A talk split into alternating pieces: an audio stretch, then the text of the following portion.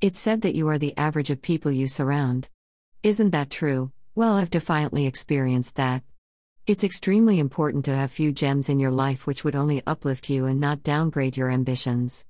Now, whether you are a boy or a girl, the real question is how to identify that one person, the right one, as a colleague or friend, as even a partner who would support you and always push you to your limits to achieve your dreams.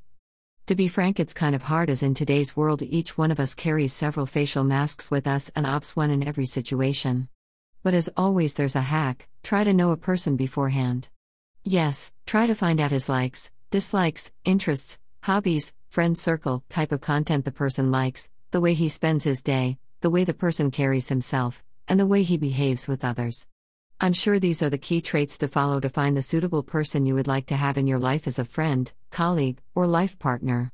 The thing is, all these traits a person follows with his subconscious mind, so it's not easy for a person to get rid of these easily. On the other hand, if a person initiates conversation, there's a high probability that he may bluff of deceiving.